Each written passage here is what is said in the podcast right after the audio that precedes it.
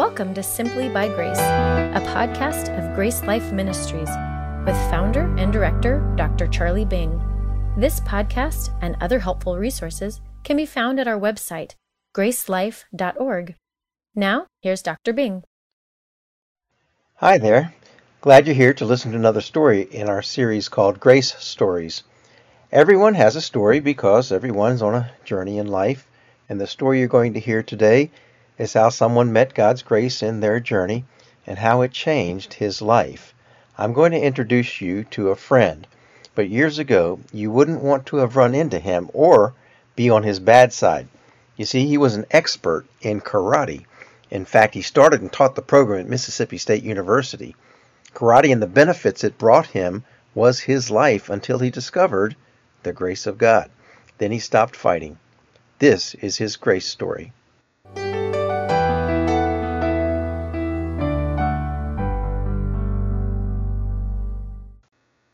Hi friends, glad you could join us today for another Grace Story. I think you're going to enjoy today's because I'm sitting with a, a friend and a very interesting fellow. His name is Butch Simmons, and uh, we've known each other for a good number of years, but he's always amazed me, and I think his story is going to amaze you in some ways. He's been through a lot, and um, we want to welcome you, Butch. So glad to be here, Charlie. I'm sitting here in Starkville, Mississippi with him. And uh, that's where he's, you're actually from here, right? Well, from southwest Mississippi. Southwest Mississippi. Uh, an hour north of Baton Rouge. Is that anywhere in your Picayune? It's probably two hours back west. I learned where Picayune was last night. and, yes. And uh, one of the ladies baked a king cake. Yes. And boy, that was good. And as I was... She brought it to the restaurant, and as we were walking out the restaurant, everybody was saying, "Oh, look, there's a king cake! There's a king cake!" Related to Mardi Gras. Related to Mardi Gras. So, guy. so for anybody that's listening, no, no, doesn't know what we're talking about, it's a special cake they cook around yes. Mardi Gras time. Right. And this one had filling of cream cheese and fruit. Yes. And it's decorated with great, all kinds of stuff on top. Cakes. Oh really boy, good. It was good. It was sinfully good. Anyway, appreciate you being with us, uh, Butch. Um, so. Let me. I always like to have a context for this. So, uh, let's let's. You were from Southwest Mississippi, mm-hmm. a um, town called Gloucester. Gloucester. Okay, tell us a little bit about your early life, family, upbringing. Uh small, small town. On Saturdays, everyone came to town, and it may maximize at maybe two thousand, possibly.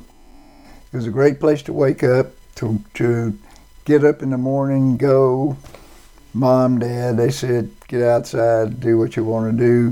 Hmm. We were safe. Mm-hmm. No such thing as drugs back then, many years ago. And uh, we were always protected. And we knew that if we were in trouble at someone else's house, we were already in trouble at our house. There wasn't any thought of our mom and dad taking our side of it. That's yeah. just the way it was. But we were safe, we were secure, and we just lived life. Siblings? We, living in a guy, living in a yeah. time of um, pre-integration, mm-hmm. the uh, prejudice was so strong, mm. and literally we had a railroad track Mm-hmm. in our town that separated mm-hmm. the black community from the white mm-hmm. community. It's interesting because I learned every athletic skill that I had from black kids who came to my yard and played. Mm-hmm. And my mother didn't treat either of those different. If I broke the window, I got the paddling. If they broke the window, they got paddling. But there came a time, maybe, uh, Charlie, it would be when teenage years hit. We knew the blacks would not come back on our side of the track. It's just the craziest thing. And I lived in a time where it was actually white drinking fountains, and then it would be labeled colored yeah. drinking fountains. And like going to the movies, they had to go up on the outside, sit in the upper deck, and... Uh, It was just a strange Yeah, time. Mississippi was a real yeah. hub for the civil rights movement, yeah. so you went through all those Seeing changes. Seeing all that, and you grow up that way, and it's not that you thought you were better than, but in a sense, we were. And so it was you a thing. You were better that, off. Yeah, yeah. And that, but, but even at times, I must be somebody better than that person because his skin is darker. Hmm. But that's a prejudice that, well, I feel I can go ahead and say this, God delivered me from that many years ago. Mm-hmm. It was something I dealt with, had to deal with, and it was just that's it was just growing up that way. We didn't know any different. Yeah, well, that's that that's good. Well, praise the Lord for that. Your parents uh, were, were were they uh, particularly religious? Have a religious background? They were churchgoers. I think both my mom and dad were saved. Uh, growing up in a town maybe forty miles. Uh, from where Gloucester was, and uh, growing up on, ra- not ranches, but uh, farms, things of that nature, hard workers, so that's the way they taught my sister, Patricia, and me to, uh, there's got to be a work ethic. And so they instilled that in, in us at a young age even, so that, that was a real good thing. Yeah. It really was. So did they take like take you to church and go themselves? Oh, yes. As well, so you, we went to church all the time. All the time? And okay. uh, growing up, I was, did the things that most kids do in time, walk the aisle, do this or the other. And usually, as I've since learned many years ago, that uh, as the evangelists came in summer after summer, they would usually say something a little bit different. In how you get to go to heaven, mm-hmm. things like that. My sister, she got saved at a very young age and never married. She's what we would call an old maid today. She lives in the area here at one of the nursing homes. Uh, mm-hmm. Montgomery Gardens is assisted living home. She's eighty-one now, and her dementia is such that not much can be said, but she is so alive and happy in the moment. So she, she her, her faith has been consistent yeah. through she since childhood. At, she taught at Hawaii Baptist Academy for thirty something years. She taught there. Wow. And so what did what did church and religion mean to you as a child? I mean, your your sister. It came across as something that, I mean, we gained from it. I mean, it was a good thing to go. You know, it was the idea of I love fellowship, which to me was Kool-Aid and cookies. However, uh, I sat under sermon after sermon after sermon, and it seemed to me that uh, no matter where they were in the Bible, they always said the same thing in their message. It seemed to be always to lost people, but they never said clearly how a person gets to go to heaven. Not even the pastors did. So mm-hmm. I listened to that growing up, but, uh, you know, I really don't think I came to faith until later on in life. I okay, was a so. good kid, sort of. I was mischie- mischievous, but I didn't do anything crazy bad, attempting to get away with things I just didn't want my mom and dad to know about, like yeah. many kids growing up. Yeah. But we we didn't break into a bank or do anything like that. You managed to stay away pretty much from drugs, yeah. mm-hmm. alcohol even? That's pretty good. Well, well. not alcohol as we keep going. No, no drugs, no such thing, really? But no beer drug. was certainly mm-hmm. uh, the go-to yeah. back then. And so, I mean, I, I can tell you, I mean, being honest, there was a, I think it was tenth grade year, tenth grade year, and I'm not sure how we came to this decision, but there were four of us that bought thirteen quarts of beer. And we went out into the country at the fire tower. We climbed up to the top. Oh, of the no, fire not a good tower. Place to be with thirteen and, quarts and of the, beer, my friend. And, and the four of us drank those thirteen quarts. And then we came down, and, well, you can imagine oh, how bad boy. off we were. We were supposed to go. The word was we were going up there to study for the exams the next day. So you can imagine how I... What I might have scored. The story probably got out at some point, huh? yeah. Yeah. And uh, became... Things like that travel. And yep. certainly small town, everybody knows everything. So, but I just, So had issues with drinking some, and it wasn't like alcoholism or anything like that. It was just, let's go have fun. Have time. fun, yeah. Get a little high and let's well, do something else. Luckily, know? those fun times kept you safe because accidents yeah. could happen pretty easy when, sure, when you're no drinking, doubt. as you know. But so, but you know, Butch, uh, I've known through actually the ministry, so he has been active in ministry for a long time. So we're going to wonder, you're, you're wondering if you're listening, what happened where religion was just something rote that he went to and didn't think much about, to how he got turned around and really understood what was going on. So take us through where you really started to understand the gospel, or who was the major influence in your life? What did you hear that made a difference? Or I had already graduated from college. This was sixty-nine, nineteen sixty-nine. That's a long time ago. Uh, stayed another year because I really decided what I wanted to do. I had a business degree because I was told if you don't know what you want to major in, major in business. Hmm. I took marketing, banking, and finance, all those things. Hmm. I don't even remember going to class. So then I just, and of course I had a def- military deferment being in college. And so graduated in seventy-nine, immediately took forty-eight hours in phys ed because I wanted to coach and teach. And as soon as I got the equivalent, which would allow me to be certified to teach, Uncle Sam said, I want you. Oh. And so I go in the military for three years. And uh, we I was in Fort Polk, then in Denver, Colorado, then uh, That's Fort Ord, uh, California. Mm-hmm. And then I went to Korea for twelve months. Hmm. Some of us, it was no choice of ours. When the military says you're going here, that's where you go. So some of us went to Korea, and the others went to Vietnam. And the guys that went to Vietnam, it was shutting down then, and so they got out of the military six months before I did. Hmm. However, I never got shot at. And sometimes yeah. I think, well, I wish I had gone to Vietnam, but as I think about it, lost as I was, uh, it was probably a good thing. God maybe not letting me go that way. So you, and we don't know how things would work out. But so anyway, I came back, and uh, my plan was to go, this is out of the military, my plan was to go to optometry school.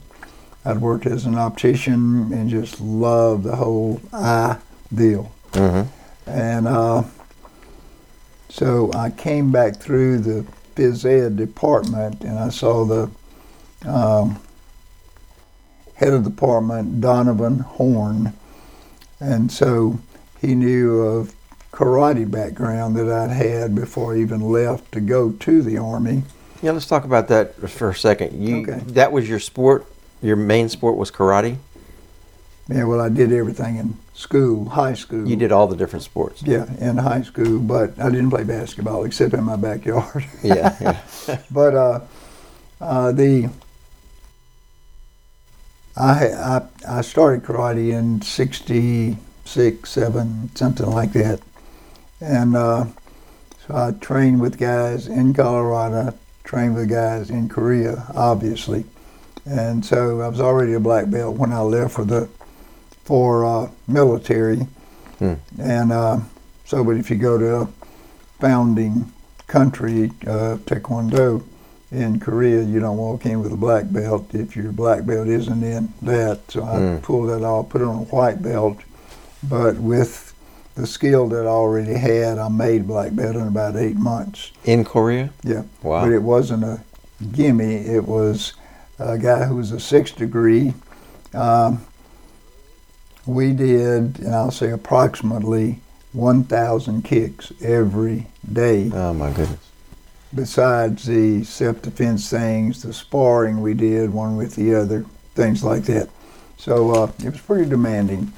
But anyway, having gotten out of the military, coming and seeing Doctor Horn, because I had taken all those phys ed hours, he asked me, and why I came to Starkville, other than God's direction, I don't know, but um, I came back here to see that man because he's the last guy I really talked to much. Mm-hmm. and I hadn't, I hadn't been here like this for three years or right. so. And so Doctor Horn said, we are about to, we want to start a martial arts program in the phys ed curriculum. Would you want to teach it for us? And I tell people once he said that, I never thought another time about going to optometry school. Yeah. Once he and said so that. I worked hard putting all the stuff together. I had to write out every detail for every lecture. And after the lecture times, what do you do? How do we learn this system? And so we put all that, it had to be down on paper. They accepted that and said, okay, so you're it. So I taught at the university four years. Uh, first two to do my master's degree. And then the other two years I was a grad grad assistant when I came, okay. And so uh, graduate assistant two years, and then I was employed by the university. That's what I'm trying to say. And uh, in terms, uh, let me just move from this direction toward hearing. Now, let, me, let me just inter- interject this. About God. Yeah, right? Let me interject this first. But I remember the first time I met you, you were just one solid muscle. you you were you were a bad looking dude. Well, so you, you got all the way up to fourth degree fourth, black belt. Fourth, yeah, and uh, I, I I was I, I got a first degree in Shotokan, which is a Japanese system. Mm-hmm. I got a second degree in Taekwondo, Korean system. And I have a fourth degree in Shorinru, which is an Okinawan system. And so when I began to teach, uh, I tried to take all of my background and like fighting skill or whatever, but teach people how to do Korean kicks, mm-hmm. because in my mind they were far superior to the Japanese kicks. Now the I'm not going to say that to a Japanese guy, but that's the way I saw it. In terms if of you do, you'd have to get ready to use your Korean quick. Or what, yeah, and the idea. And so anyway, uh, I tried to make the karate system appropriate to each individual. But martial arts was kind of your life. You were enjoying it. Yeah. You loved it. You were uh, good at it. Joe Louis, not a, not the boxer, but a a uh, karate man. Also, there was everyone's heard of Chuck Norris. Mm-hmm. Uh, There are many people in the state of Texas. Uh, in the early days, it was before we had pads, and there was broken bones, blood. It was not, it wasn't uncommon for somebody to get hurt almost every time we yeah. go to do something. Boy. So I was just part of it. Hmm. So it's not that I started when Chuck Norris did. He went to Korea also, comes back, he begins to interject into the American system, not not just him, but there's a number of people doing this, and a lot of them were from Texas, really. And so that's how I got going. Okay. When I went to, uh, anyway, so we, we do this, let me back up, not back up, but we are, I'm about to, that what I'm about to say is, is really true. It's going to I sound, hope it is. It's going to sound crazy, but I'm not making this up. Now, coming back from the military, I was not the best of guys. I used people. I used my ability to convince guys, if you'll pay me a little money, I'll make you as bad as I am. And I even, if it's, I don't know, probably shouldn't say this publicly, but I used girls. I did a lot of wrong things. And so the night before we registered for grad school, what my friends and I did, we went place to place, Lynn-Lou's, Triangle Club, Southern Air, Crossroads, one what are those? joint after those are another. Joints yeah. Okay, you know, we scuzz holes, they weren't mm. the place to go if mm. you you know you go there for a purpose. And so uh, my buddies said, we're going to go to Naps tonight. I thought we were going to another juke joint. Naps Naps. Okay, we're going to Naps. I said okay, but in my mind we're going juking again. We pull up. And so when you went to these places, it was fighting, or was it drinking, or girls, or all three? All three. All three. Okay, just clarify. All three. Appreciate and your honesty. When when we, I never used my ability offensively mm-hmm. at all. Mm-hmm. Not everybody. That's was what like they train that. You to, though. Right? My my teacher, he uh, after we got going. He called all the new students over to him. This is probably our third or fourth night there. And he says, listen real closely, guys. What I'm going to teach you, you will have the ability to actually hurt people. And then he said, if I ever hear you, of you, using this in an offensive manner, it will be you and me. Mm. And we knew immediately we didn't. Yeah, yeah. We didn't want any part of this. I guy. wouldn't. I wouldn't test that that promise so, out. So I tell you that just to say, one of our outings, one of my buddies comes back to me and says, "Hey, Simmons, I got one." I said, "What do you mean, man? I just hit this guy twice in the mouth, pow, pow, just like that." I said, "What for?" He said, "He puked on my shoe when he came in the bathroom." Oh no! And so I went in there and got laid out. Mm. And I'm thinking, we're not supposed to do it. But anyway, so so, uh, you, so you we're going to N A P S, and going you're, you're, you're going to go find out all, all the what and kind of pretty girls are at N A P S or something. Exactly. This and here's now. Let me tell you what the here's a dialogue. I pull, we pull up and I say, "Are you guys out of your mind?" Because church wasn't anything I was after. Okay, and they said, "Simmons, you won't believe how many good-looking college girls are in this building." So explain what N A P is to those who are listening okay. when they said N A P. N A P's turned out to be a church where a fellow named N A P was the pastor. N A P Clark. James V. Clark, but everybody called him N A P. His name was N A P because he basically says, I slept through high school. And once I went to college, all I ever got was a nap because I was so oh, no. far behind and things like and that. And he's the pre- preacher so, and pastor of this so church. We go in, and so once they said good-looking girls, I said, okay, let's go. So I go in, and he, I mean, it was it was packed out. It was a place on Scales and Whitfield here in Starkville. Church is no longer there, but way back when, we're talking going on fifty years, I guess. And so I go in and I saw something completely different. Growing up in a Baptist church, I know it's best to sit on the back row. I, I learned that early. Yeah. So I observed what was taking place. First of all, this guy's, turns out he was in his forties, which he's a very old man, but he had white hair already. But what he was doing that I'd never heard before, he was teaching the Bible. On top of teaching the Bible, he was in the book of Revelation, hmm.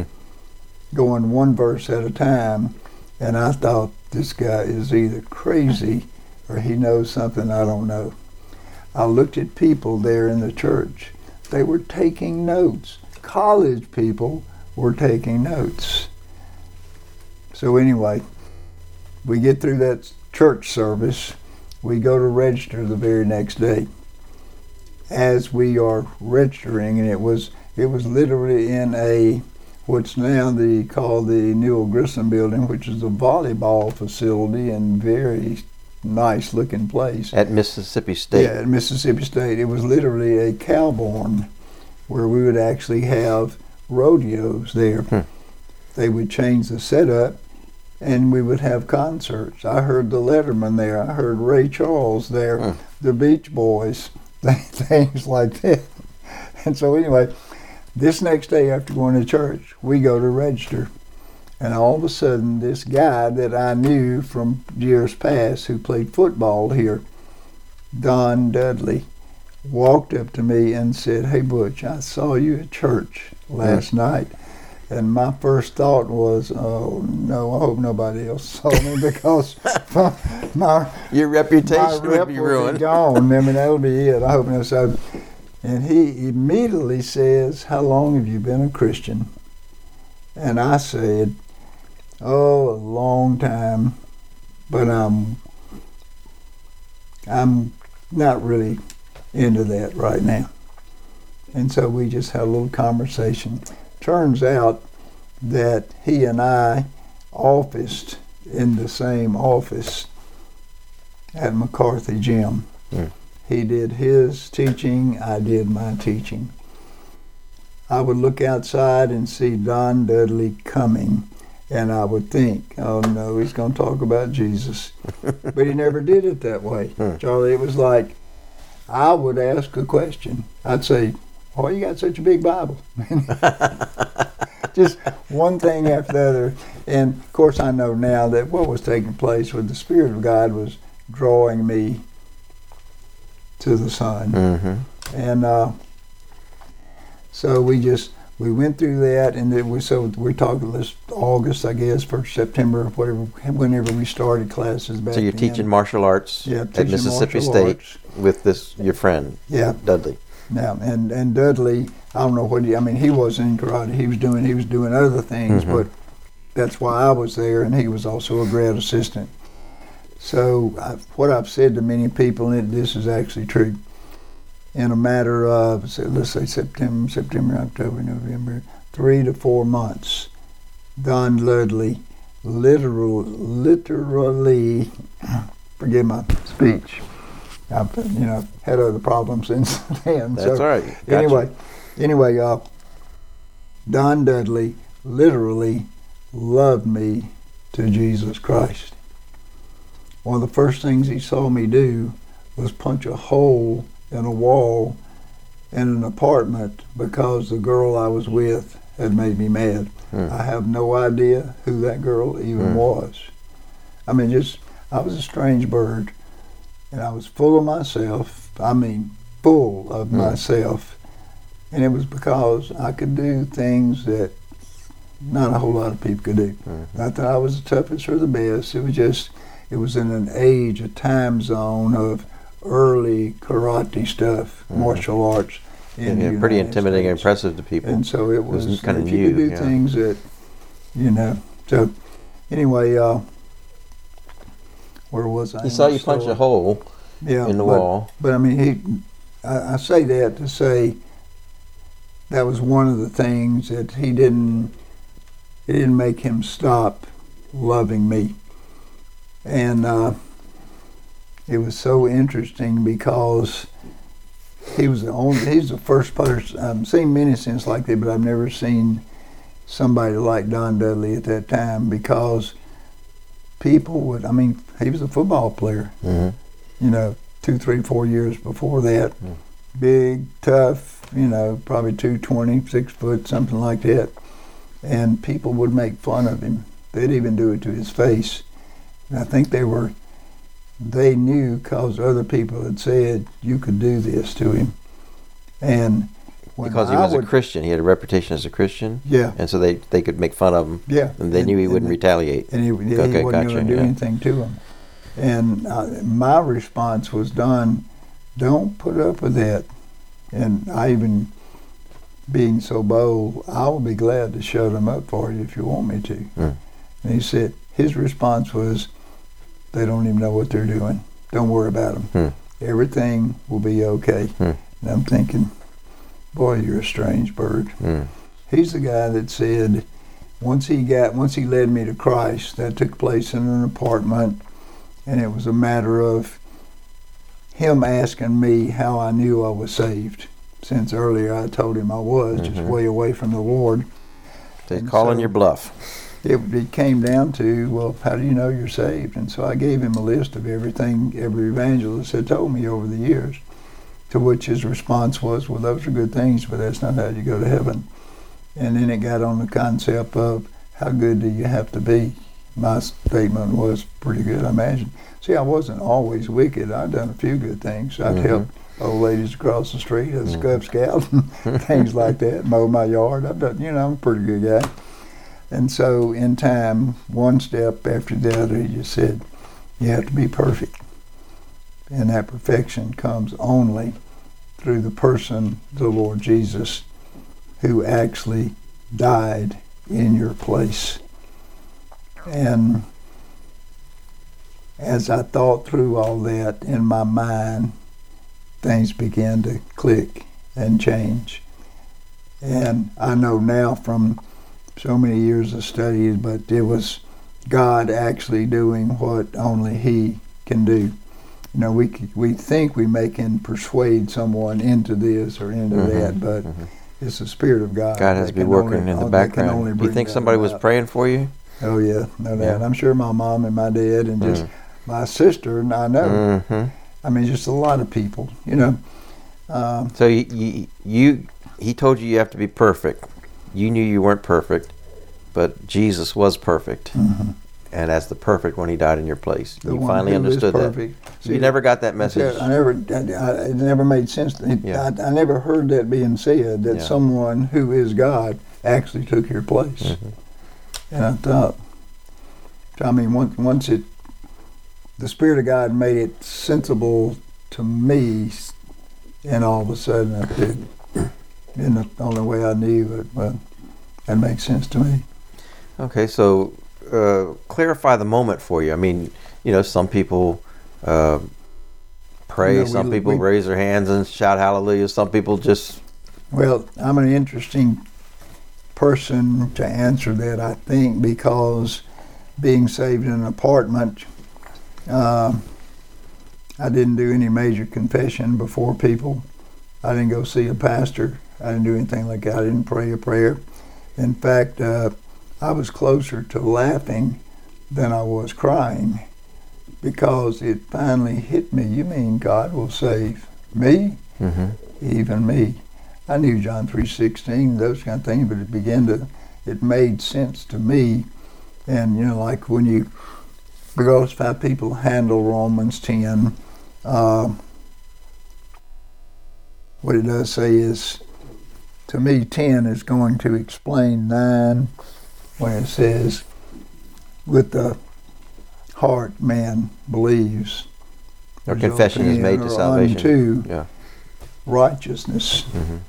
With the mouth, confession is made unto salvation. And thinking through Romans, well, if I was going to think of a good place to talk to people about the gospel, it'd be in chapter three and four. It wouldn't mm-hmm. be in chapter ten. Mm-hmm. And so what I'm, the point I'm making is, says, with the heart, man does what? Believes. Mm-hmm.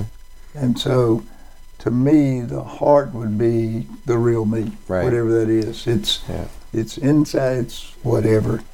Um, I'll give you a good illustration. I think this would be appropriate. We go all the way back to the thief on the cross. Right. Doing the same thing at one time that the other thief was doing. He comes to his senses. And he says to this person being crucified, would you remember me when you come in your kingdom? Not to get into all the thoughts, what he might have been thinking, or how much right. kingdom knowledge did he know, or anything like this. But here's what I believe. I believe he had already believed in that person prior to saying, mm-hmm. Lord, would you remember me? Yeah, it was faith that saved him, not necessarily his, con- yeah. his verbal confession. So it confession. Is something that happens on the inside. Mm-hmm.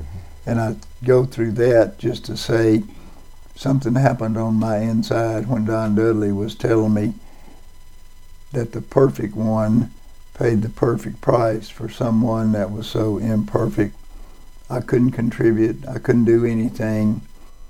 Before, during, after, whatever, it wasn't about me, it was about this one who was perfect, paid the penalty. And how did that change your, uh, you said you were full of yourself before, basically living a well, selfish and self-fulfilling life, but... I would say that my karate demos changed dramatically. In fact, karate is how one of the avenues by which God took me into ministry. Hmm.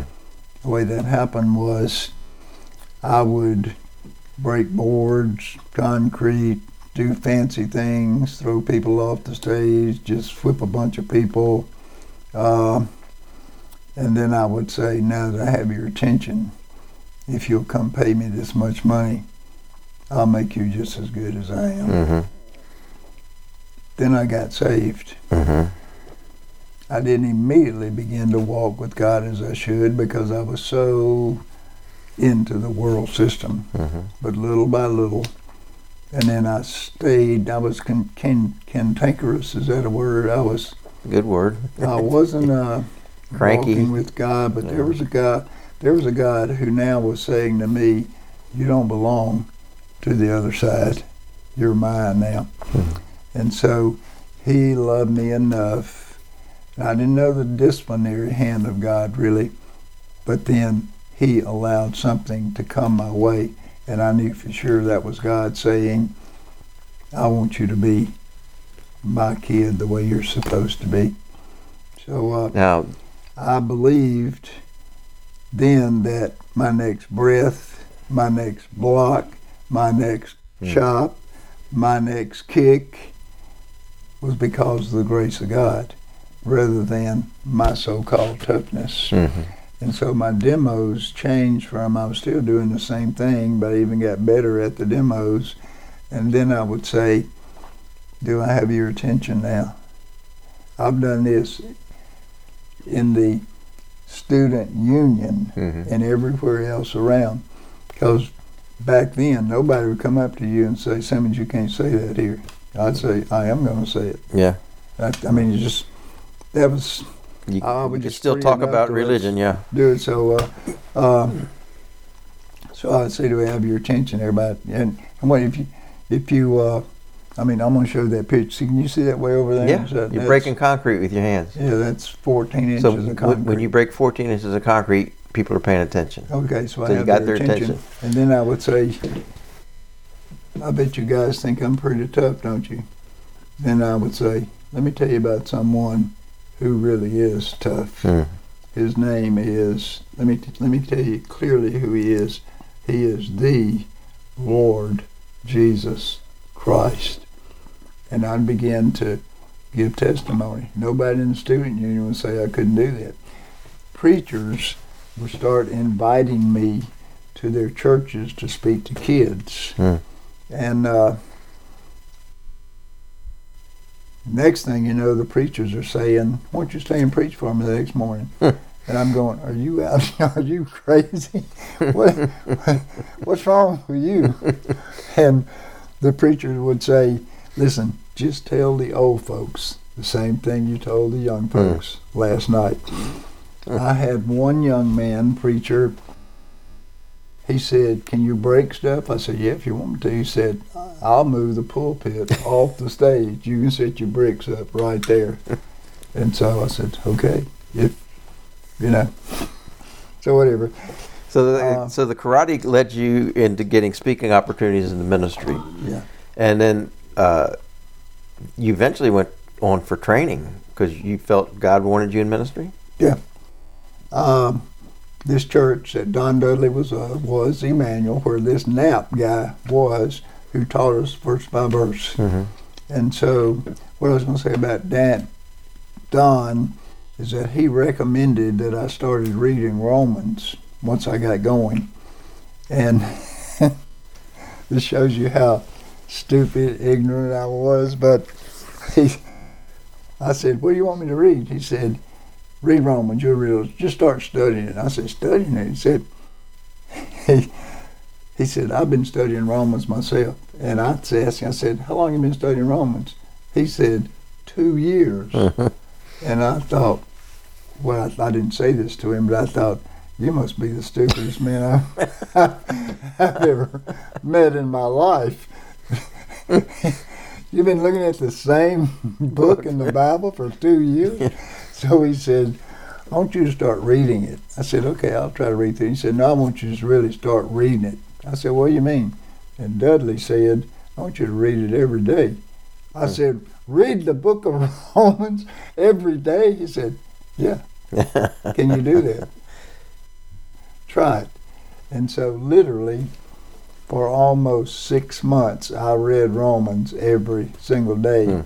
memorizing much as mm. you go through that because you read it so often. Mm-hmm. It's, it's interesting, the first Bible study I attempted to teach, I've been saved about two years, and it was the book of Romans.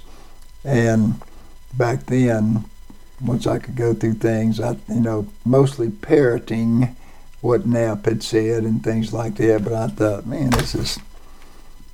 And then you get some commentaries, and so-and-so writes, after twenty years of studying Romans, I think I have a clue to what it may be saying. I know what you, you know, mean. Things like that. The deep book. So uh, Knapp's recommendation, because of his background, um, he didn't go to Dallas Seminary, but he learned so much from Dallas Seminary professor types. Mm-hmm. Um, so he said, well, if you think that's what God wants you to do, go to Dallas. So I applied, I got accepted, but I um, I think the bucket for that year was already maximized. I was accepted, but I couldn't come until a year mm-hmm. later, which was better for me to stay under that teaching mm-hmm. because uh, I'm one who believes in the concept of free grace. Mm-hmm. And that's what Knapp was teaching from day one, even though he didn't say that. Of course, in those days, people didn't necessarily say free grace because mm-hmm. uh, grace was grace. Grace was grace. And anything other than grace wasn't grace. It's a shame we have to talk about free grace. If I know, you understand our graces, we wouldn't I mean, have to. It's very redundant because grace is free. You do, but the reason now is because everybody uses grace. Even mm-hmm. Catholics use grace, or even, you name it, they mm-hmm. use grace. Mm-hmm. But they don't mean the same thing. They don't mean the same. So you graduated from seminary, and uh, we're jumping. I'm jumping forward in a big leap, but you get involved in ministry here in Starkville first? No, no, no. No, not. I go to uh, Mineral Wells. Oh, Mineral Texas, Wells, yeah. West of Fort Worth. Yeah. And the way it worked out, and this is, you know, everybody has problems. My wife, Susan, she was twenty-five, I think. This was this was my semester of taking second year Hebrew in the book of Psalms, and you're just craziness. You were married to Susan at that time? Yeah, we had okay. two children. That's, oh, wow. And uh, Hebrew with a wife and two children, my friends, I'm telling you from experience. Yeah. I didn't have children when I studied Hebrew. I don't know if I could have done it, but go ahead, I'm sorry. Well, thank you for saying that. But uh, her dad checked out emotionally when he was about twenty-five years old, about ten years. Didn't work, didn't do much of anything. Good guy, but just wasn't into it. When she was twenty-five, she went from a young lady that could drive anywhere in the United States by herself to a lady that couldn't get out of the bedroom. Hmm. Depression hit, turned out to be agoraphobia, panic attacks. Mm-hmm. And uh, we went probably twelve different medical doctors before we finally, somebody said, I think it's an emotional situation. And so, can't remember the guy's name who was at Dallas. He was a graduate, but he was a, maybe psychologist, I can't mm-hmm. remember. Not memory, Some my, kind of not counselor. That group, not those two. Yeah. But anyway, uh, so that was a long process there. And so I'm one of the guys who crammed those four years into five because of mm-hmm. everything that had to just it just shut down. Must have been very difficult life, having two children. Life, and, life yeah. shut down. And uh, had a great couple, Dick and Linda Hill, who took our kids with them. They were like three and one, maybe, maybe not that old, and just kept them for two weeks while so I could just do nothing but take care of Susan. Mm-hmm. Just you know, mm-hmm. you know through the. You know, Christianity isn't about not having difficulty. Yeah. I mean, that's a that's a lie. Mm-hmm. Um, so you become a Christian. A lot yeah. of people think everything's everything's uh, honey and roses after yeah, that. No, exactly. No. So uh, I was advised to uh, that pastoral ministry might not be the best thing for you with your wife in this condition at the moment. And it just so turned out that a charismatic guy from Mineral Wells calls, talks to me, and says, would you consider coming to be a headmaster of this Christian school that we just started, or we're about to start? Mm-hmm. And so uh, that's what we did. So every three years there, headmaster, and then a guy who was, that graduated with me, he was the pastor of a church there, Grace Bible. He left, going another direction, and the guys in the church said, would you step in to this role? Mm. And so I stopped it. And, and the, the problem of that, if you go and you're doing all the devotion, you're teaching, I was doing all the P E classes, all the disciplines. Just the first year of the school, met in different homes all over Mineral Wells. And we had a building completed by the start of the next year. But uh, being the one who hired, the one who fired on occasion, it was through pastoral gifting mm-hmm. that I led the group, whether they were students or teachers or whatever. But after you study ninety hours in the Greek text to write a thesis mm-hmm. from First John, and then all of a sudden you're so far ahead everybody else you're there ministering to, and you got a brand new job that you got to learn. Well, I kind of laid aside the pursuit of that mm-hmm. Hebrew and Greek. Mm-hmm. And so after three years of headmaster, then jumping back in, and then little by little beginning to attempt to get back where I was. Um, so anyway, three years there. And then, as it turned out, because I had lost both my parents while we were in Texas. One was my, hmm. at the end of either the, I think of the second year seminary, I lost my dad. And then while I was in, I was headmaster at the school. Is that right? Yeah, headmaster at school. My mom died. Oh, boy. And so uh, we decided after six years there that it might be a good thing to move back to Mississippi because yeah. Susan's mom and dad were the grandparents. And it's, we love family.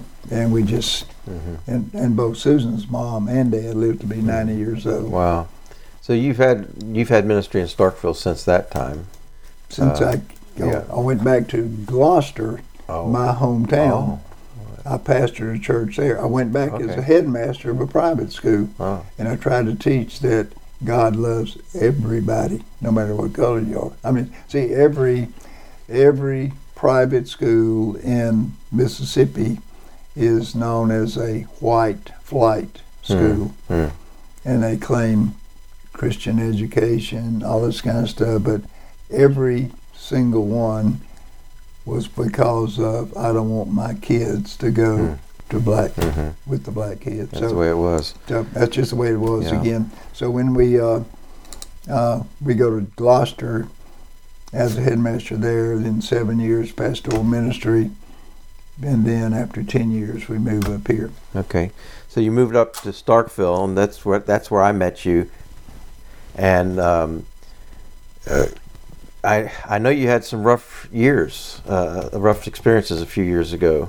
Can you just tell us real briefly what happened? You, well, about six years ago, six uh, years it was the summer of July, I went in for a hiatal hernia surgery.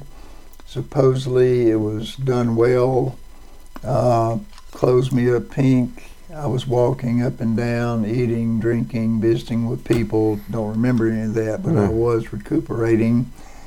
That was on a Thursday, the surgery. By Sunday, my body had gone septic. And so when the they they the people there had enough sense to get me in I C U immediately so I could be watched closely.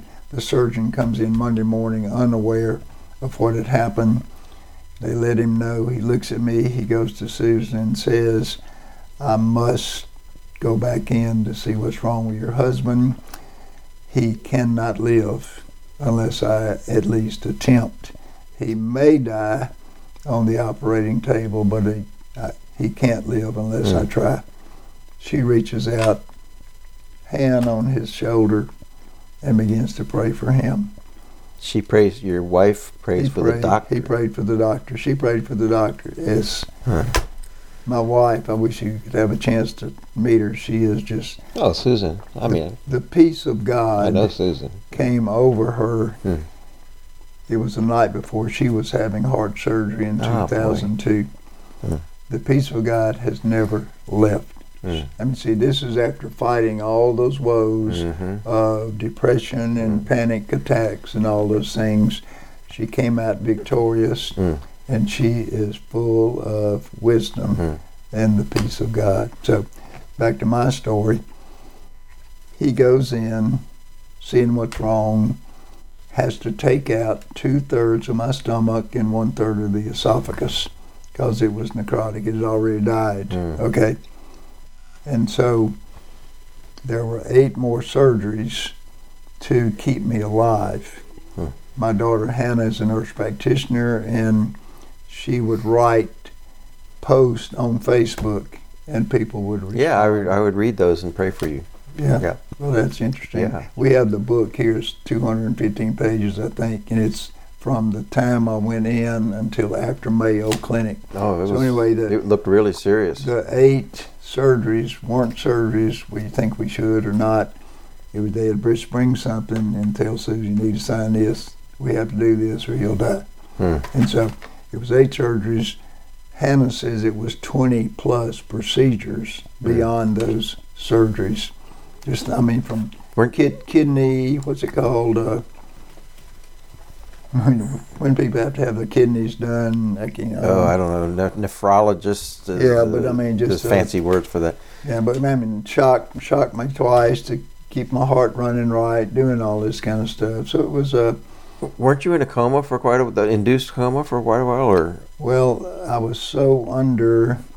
This was it happened on the. I think it was the twenty-third, I may be wrong, twenty-third of July. So I, I slept through the rest of that month, slept through unconscious, conscious whatever, but slept mm. through, what, what's the next month? August, woke up early part of September. My goodness. And that's when I began to, the the dreams I had, they were so combative, they were, they were just horrible, mm. terrible, terrible dreams. And I would think I didn't. I knew I, was, I knew something was wrong. I just didn't know where I was, but I thought if I can just get all these things and controlled in my mind, I'll be okay. But I never could do that. Mm-hmm. So it was just everything was just so crazy. So anyway, I was in I C U forty-four days, and the whole hospital stay was one hundred four days. Mm. So I come out, come back here. It's a great welcoming party in the front yard with signs, mm. and they sang Amazing Grace as I got out Amazing of the car, Grace. Walked in. Then uh, eleven months to the day uh, of the hernia surgery, there were four surgeons in Mayo Clinic in Rochester, Minnesota. I'd first gone to U A B, Birmingham. There was a fellow there who was world-renowned thoracic surgeon, literally good. And you know Everett McKibben, mm-hmm. he's my medical doctor. Mm-hmm. And as we, I would come back from those things and it just, he never, he, we just weren't moving ahead, weren't progressing toward, let's do this mm-hmm. surgery. And so I told Everett, because I'd gone in his offices, I said, what this doctor said was it'll take the perfect team to put mm. you back together mm. to do your surgery. And Everett said, that guy is so good, he command, he could com- command every operating room in that hospital tomorrow if he mm-hmm. wanted him. He said, Butch, I don't think he wants to do your surgery, mm. but he wants you to decide that. I said, what do we do? I'll call Doctor McCauley, Tupelo, we'll see. Here's what he does. This other guy gave him maybe five minutes on the phone, and it was simply, get him over here, we gotta have your patient because we gotta get him strong if he's gonna be able to do this surgery. So anyway, Doctor McCauley, he looks up a number on the internet of this lady's number, Shanda Blackman, originally from Texas. She's at Mayo Clinic now. And uh,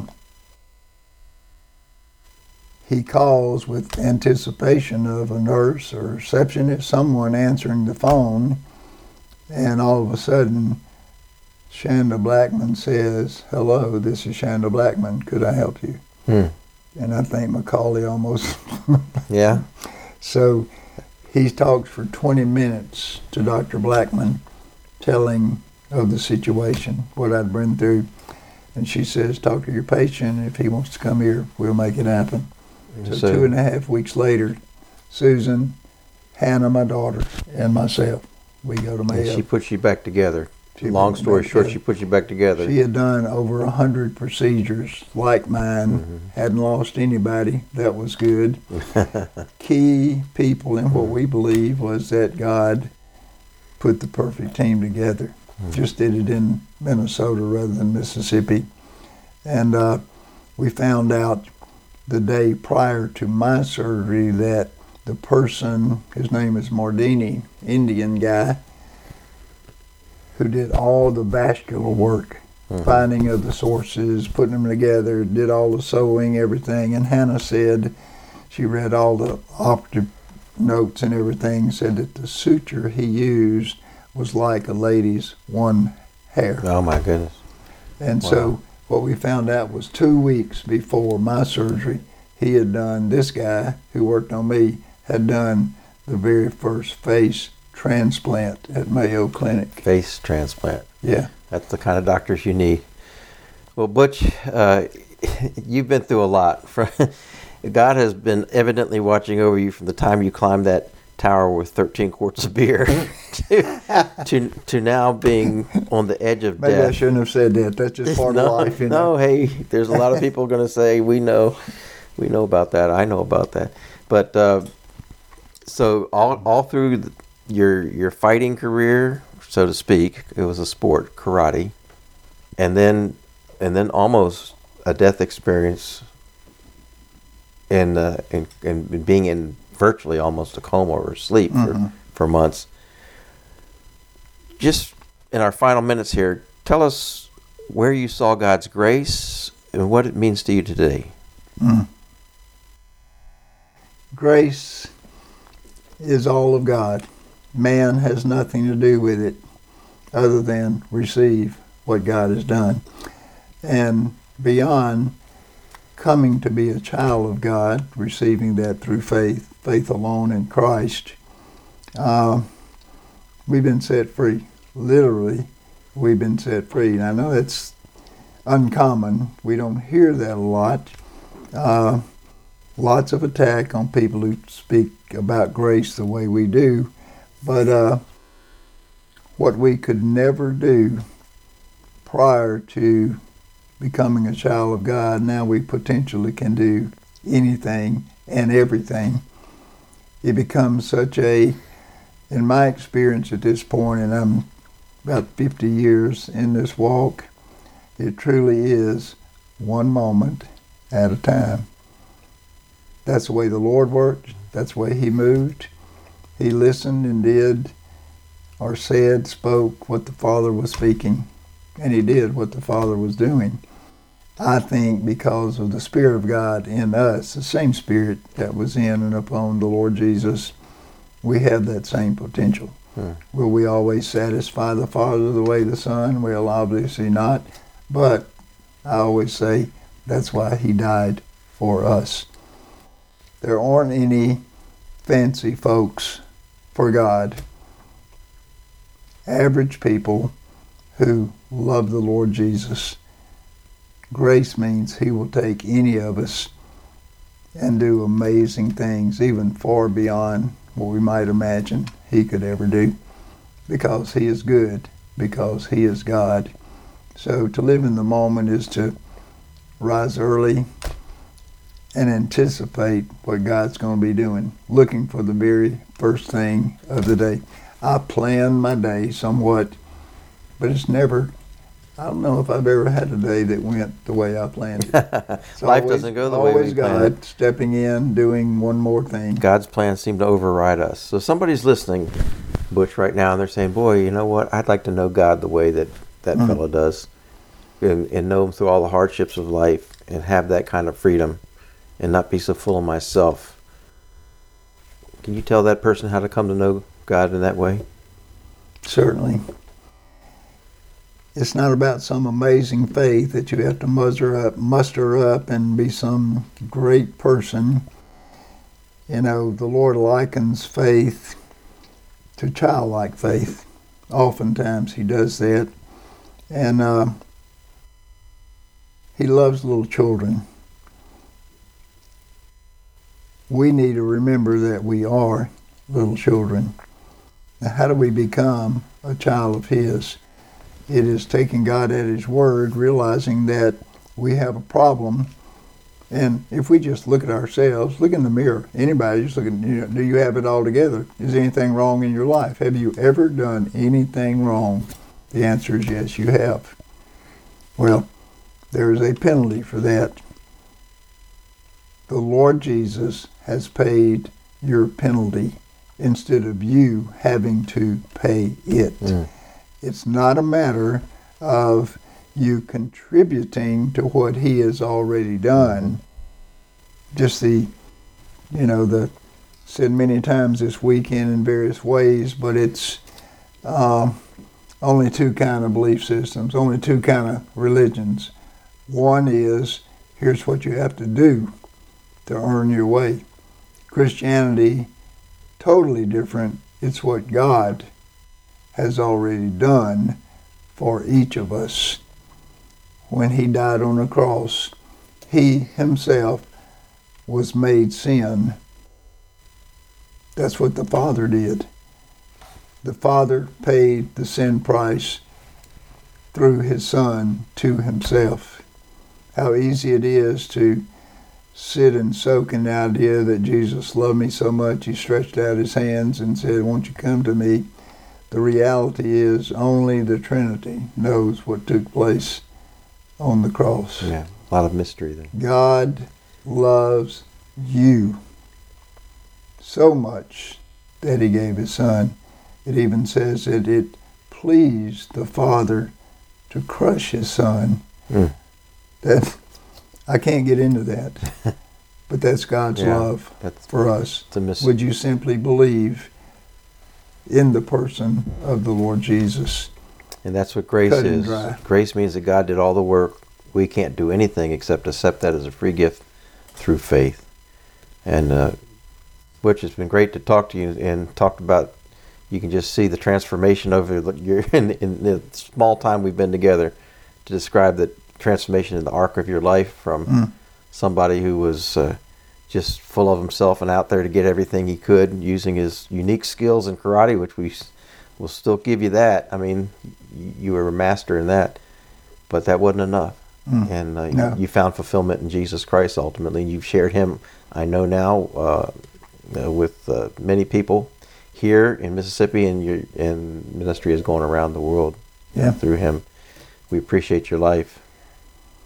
Thank you for the opportunity to visit with you. I hope we've said something that would impact other people. Somebody's listening who will gain something from this, and if they just open their Bible like you did, mm. I would suggest John three sixteen to start with. Most definitely. And, and and see that that applies to them.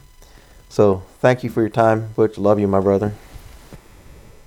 Thank God, you, Mister Charlie. God bless you. Bless you.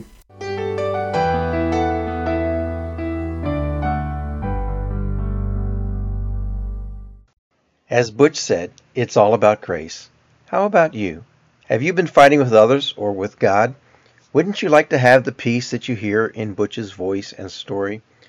Trust in Jesus Christ as your Savior today. You can do that right now, when you know that because of your sin, you have spiritually been separated from God. But God closed that gap when He sent His Son, Jesus Christ, to pay the price, the penalty for that sin, when He died on the cross. And then He rose again from the dead, and He promised eternal life to anyone who would believe Him for it. And that means you will live forever with Him. So God wants you to uh, enjoy what He has for you in eternity by placing your faith in Jesus Christ as Savior, something that you can do right now. Would you please subscribe to the podcast? Leave us a note at info at gracelife dot org or on the podcast site. And then always share it with others so many more will hear this message. So for now, until all here, grace and peace. Thank you for listening. For more resources or to help spread the message of God's life-changing grace, visit our website at gracelife dot org. We'd love to hear from you. Send us a message at simplybygrace at gracelife dot org. See you next time.